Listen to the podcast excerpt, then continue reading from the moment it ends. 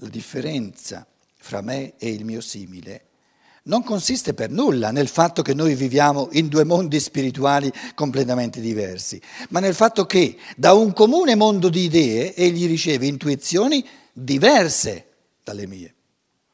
Quindi lui realizza frammenti di mondo spirituale, di, di intuizione del Logos, altri, altri frammenti, altri contenuti del mondo spirituale che non io.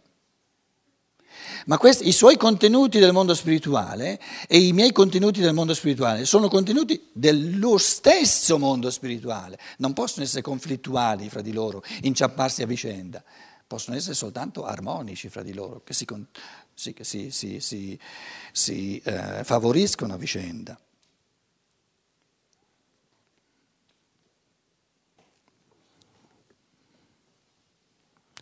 Egli vuole esplicare le sue intuizioni, io le mie.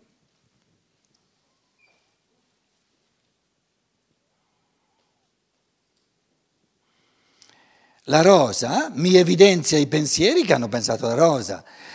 La viola mi evidenzia i pensieri che hanno pensato la viola, sono tutto diverse. Si contraddicono? No, la rosa è rosa, la viola è viola.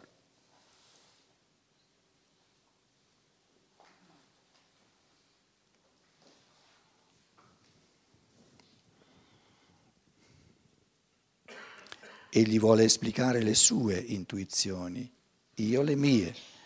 Se entrambi veramente attingiamo dall'idea, quindi da ciò che è creativo, intuitivo, spirituale, che parte dal pensare, quindi ciò che è veramente creazione libera, quindi nella misura in cui entrambi veramente attingiamo dall'idea, senza seguire alcun impulso esterno, fisico, o spirituale, io direi fisico o animico, possiamo allora incontrarci unicamente negli stessi sforzi, nelle stesse intenzioni. Un malinteso morale, traducete meglio, una contraddizione morale, un urto, una conflittualità, è escluso fra uomini moralmente liberi come è esclusa una conflittualità nell'autoesplicarsi di fiori diversi.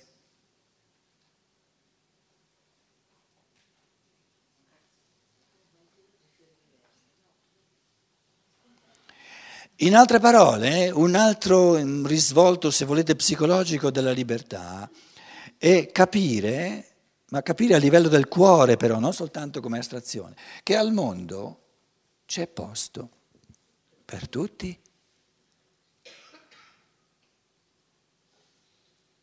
Basta che non ci asfissiamo a vicenda. C'è posto per tutti i modi di essere. Perché un modo di essere non è un muro che mi impedisce di andare, devo, devo, mi costringe a fare una svolta. Il suo modo di essere io ci passo in mezzo, no? Il suo, il suo modo di essere è una realtà spirituale, come può incepparmi? Una realtà spirituale non può mai incepparmi.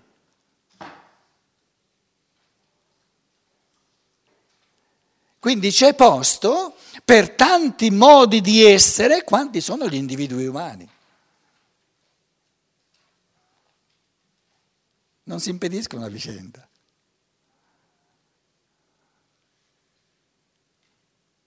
Se si esprimono ognuno godendo la sua sincerità, la sua schiettezza, la sua genuinità, si arricchiscono a vicenda, si incoraggiano a vicenda, si godono a vicenda.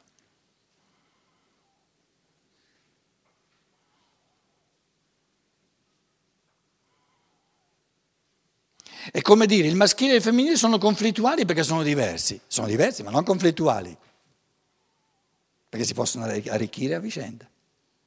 Come fa l'autoesplicarsi del femminile a, a, a inceppare e a impedire l'autoesplicarsi del maschile?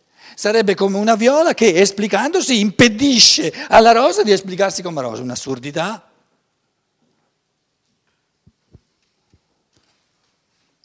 L'unico problema è quando la, la, il femminile dice al maschile no, te non hai il diritto di essere, o viceversa. Ma se ci diamo a vicenda il diritto di essere, non c'è conflittualità, santa pace.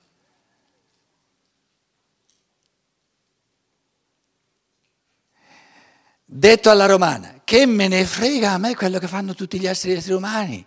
Facciano, non me ne frega nulla. Io faccio quello che voglio. Domanda successiva, chi, chi può impedirmi di farlo? Chi può impedirmi di forgiare il mio essere, il, mio mondo, il mondo dei miei pensieri, il mio animo, la mia anima, a modo mio? Nessuno me lo può impedire.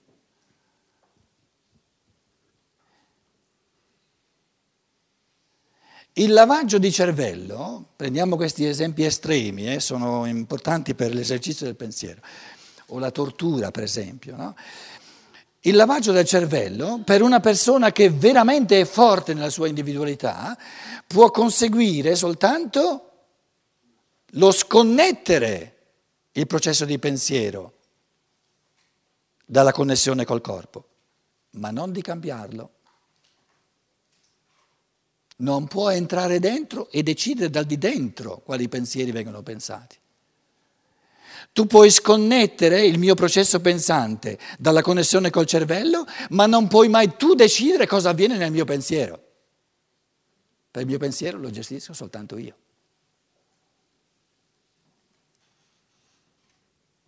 Mi puoi mandare all'altro mondo, ma non puoi mai entrare dentro al mio pensiero per gestirlo tu, perché allora sarebbe il tuo pensiero, non il mio.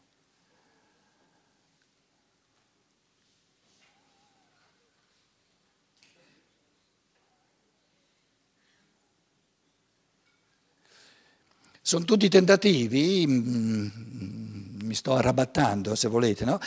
per, per dar voce a questa soglia diciamo, dell'umanità moderna che stiamo passando, dove noi adesso sentiamo che il passo successivo, ma grosso, è quello di considerare tutto ciò che è comune come base dell'umano vero e proprio e di considerare, godere e vedere come l'elemento morale del bene, dell'omissione, eccetera, del morale vero e proprio, del bene morale, ciò che è individuale e libero. E questo è un gradino, una, una soglia dell'evoluzione grandissima, ci, ci occuperà per secoli, se non addirittura per millenni, a livelli più complessi.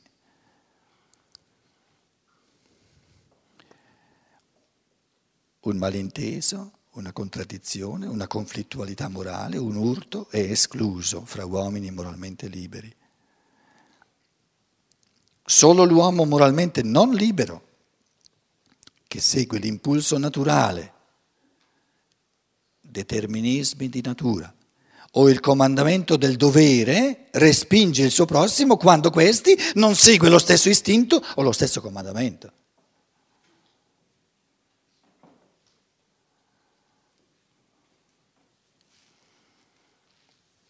Se tu non vivi secondo il Corano ti ammazzo. La stessissima cosa ha detto la Chiesa Cattolica, eh, con la sua frase classica, extra ecclesia nulla salus. Se non sei dentro la Chiesa Cattolica sei perduto. È la stessissima cosa. Un terrorismo coi guanti se volete, ma eh, nei fatti è la stessa cosa.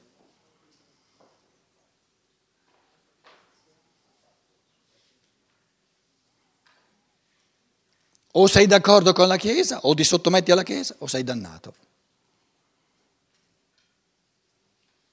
Terrorismo qua, terrorismo là.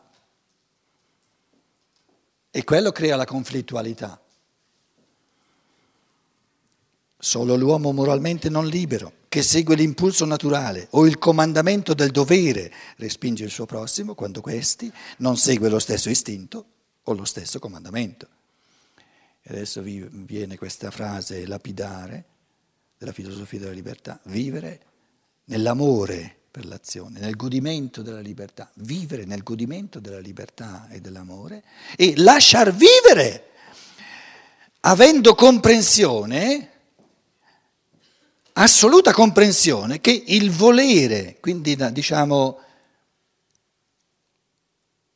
i contenuti di autorealizzazione dell'altro devono essere del tutto diversi che non i contenuti di autorealizzazione del mio essere. Quindi il voluto, ciò che l'altro fa oggetto della sua volontà e vuole realizzare, deve essere su tutta la linea, del tutto diverso da quello che voglio io e voglio realizzare io. Perché io voglio un io del tutto diverso dal suo, lui deve volere un io del tutto diverso, se no dovrebbe volere me. E se voglio ridurlo, costringo a volere soltanto ciò che c'è in comune fra noi, voglio costringerlo a non volere ciò che è individuale, ciò che è libero. Voglio costringerlo all'infelicità, alla non libertà, alla sottomissione. E sono un terrorista.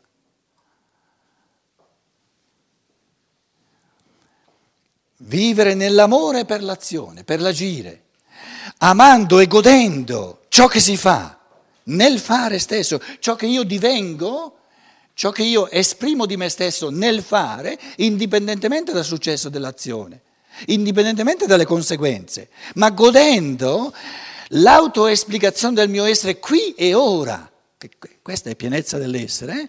e concedendo all'altro, godendo che l'altro faccia lo stesso e crei, manifesti un modo di essere umano del tutto diverso.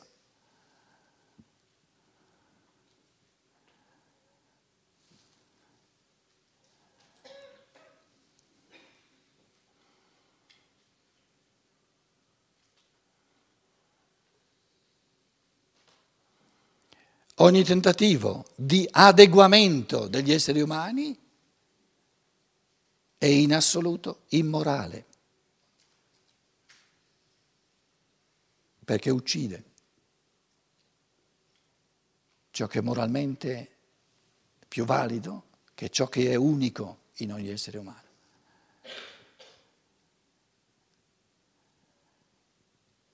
La legge della libertà è di non sopportare l'uniformità, l'uniformarsi addirittura.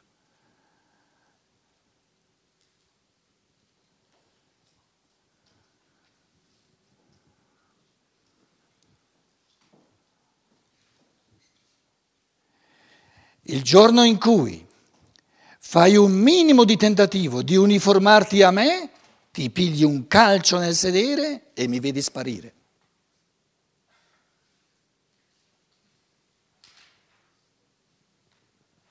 Perché termini di, tu di essere te stesso e chiedi a me di smettere di essere me stesso. E vuoi che esprimiamo soltanto il minimo denominatore comune. Qual è il minimo de- denominatore comune dei fiori? La terra, il suolo.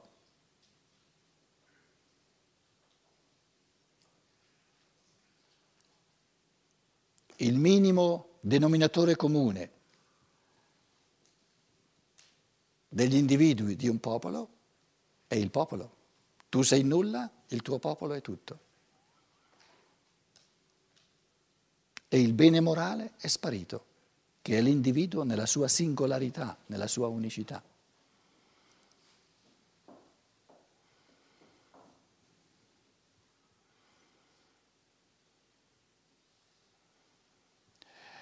Una persona, ve lo dico paradossalmente, eh, lo dico paradossalmente, in modo da che il colpo arrivi.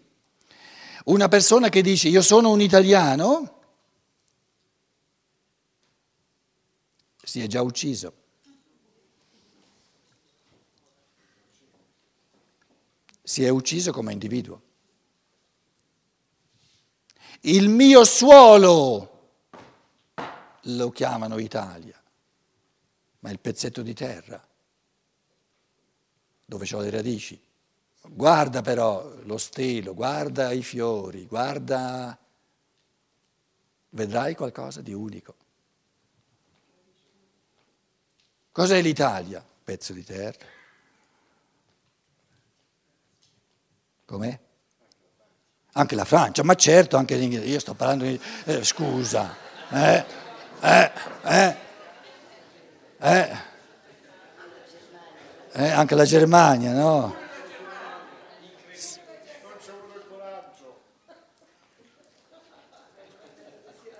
poveretti, gli venivano patemi d'animo e diceva non sia mai che valga solo per noi, eh, giusto? Per...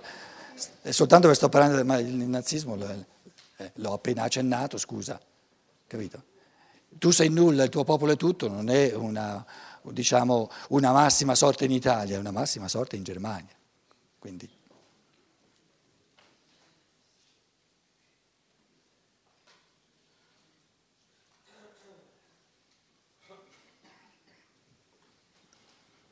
Vivere nell'amore per l'azione e lasciar vivere nella comprensione, nell'aspettativa, proprio nel, sapendo che non può essere che così, della volontà estranea alla mia, non altrui, estranea alla mia, intrinsecamente estranea alla mia, non soltanto altrui, ma è del tutto diversa dalla mia.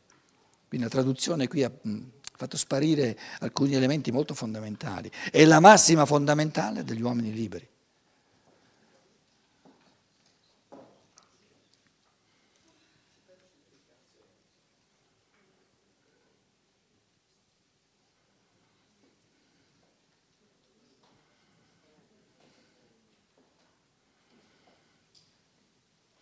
Cosa vuole un Dante dagli altri? Che lo lasciano vivere. Però nel lasciarlo vivere c'è compreso il, il suolo, lasciarlo, per lasciarlo vivere bisogna che abbia il minimo necessario per mangiare, il minimo necessario per vestirsi, mangiare, bere, vestirsi, caldo nell'inverno, eccetera. Una volta che lo lasciamo vivere, non lo facciamo morire, gli basta. Tutto il resto ce lo mette lui. Quindi la persona libera chiede alla collettività soltanto di lasciarla lì vivere. Questo lasciar vivere è da prendere sul serio, perché lasciar vivere significa non far sì che muoia. E quindi consentirgli di vivere comprende certe cose, ma non di più, non, niente di più. Il necessario perché possa vivere. Tutto il resto, che è quella, la parte più bella, più importante, ce la mette lui.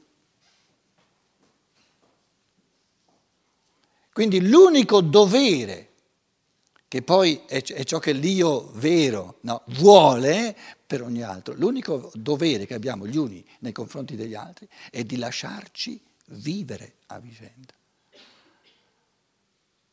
La cosa è pulita, è veramente pulita.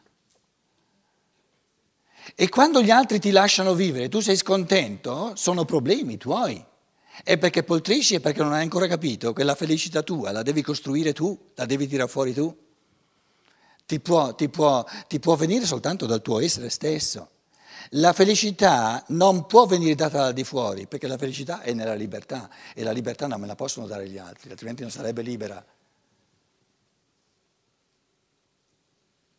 Libero è soltanto ciò che l'individuo crea senza doverlo fare, perché lo ama perché lo gode, perché è bello.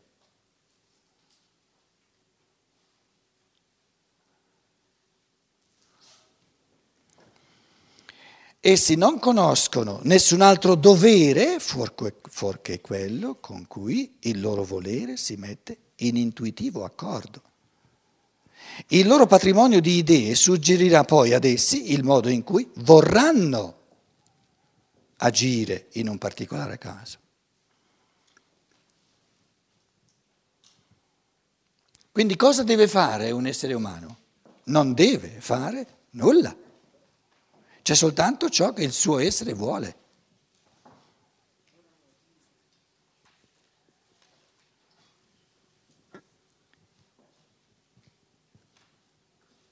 Quindi l'io singolo non conosce un dovere. L'auto, l'esplicazione del proprio essere che è tutto positivo, perché è stato pensato dal Logos, è tutto è un frammento di organismo dell'umanità. Questa esplica, autoesplicazione dell'essere è qualcosa che io devo? No, è ciò che io voglio, è ciò che io amo. Perché il presupposto di dovere qualcosa è che non lo voglio.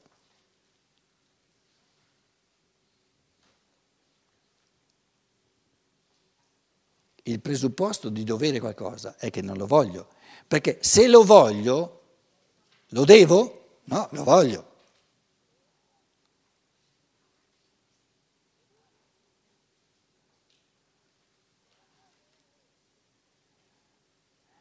Quindi la morale tradizionale, in fondo, ci sta a dire che il bene morale è qualcosa che l'essere umano deve perché non lo vuole.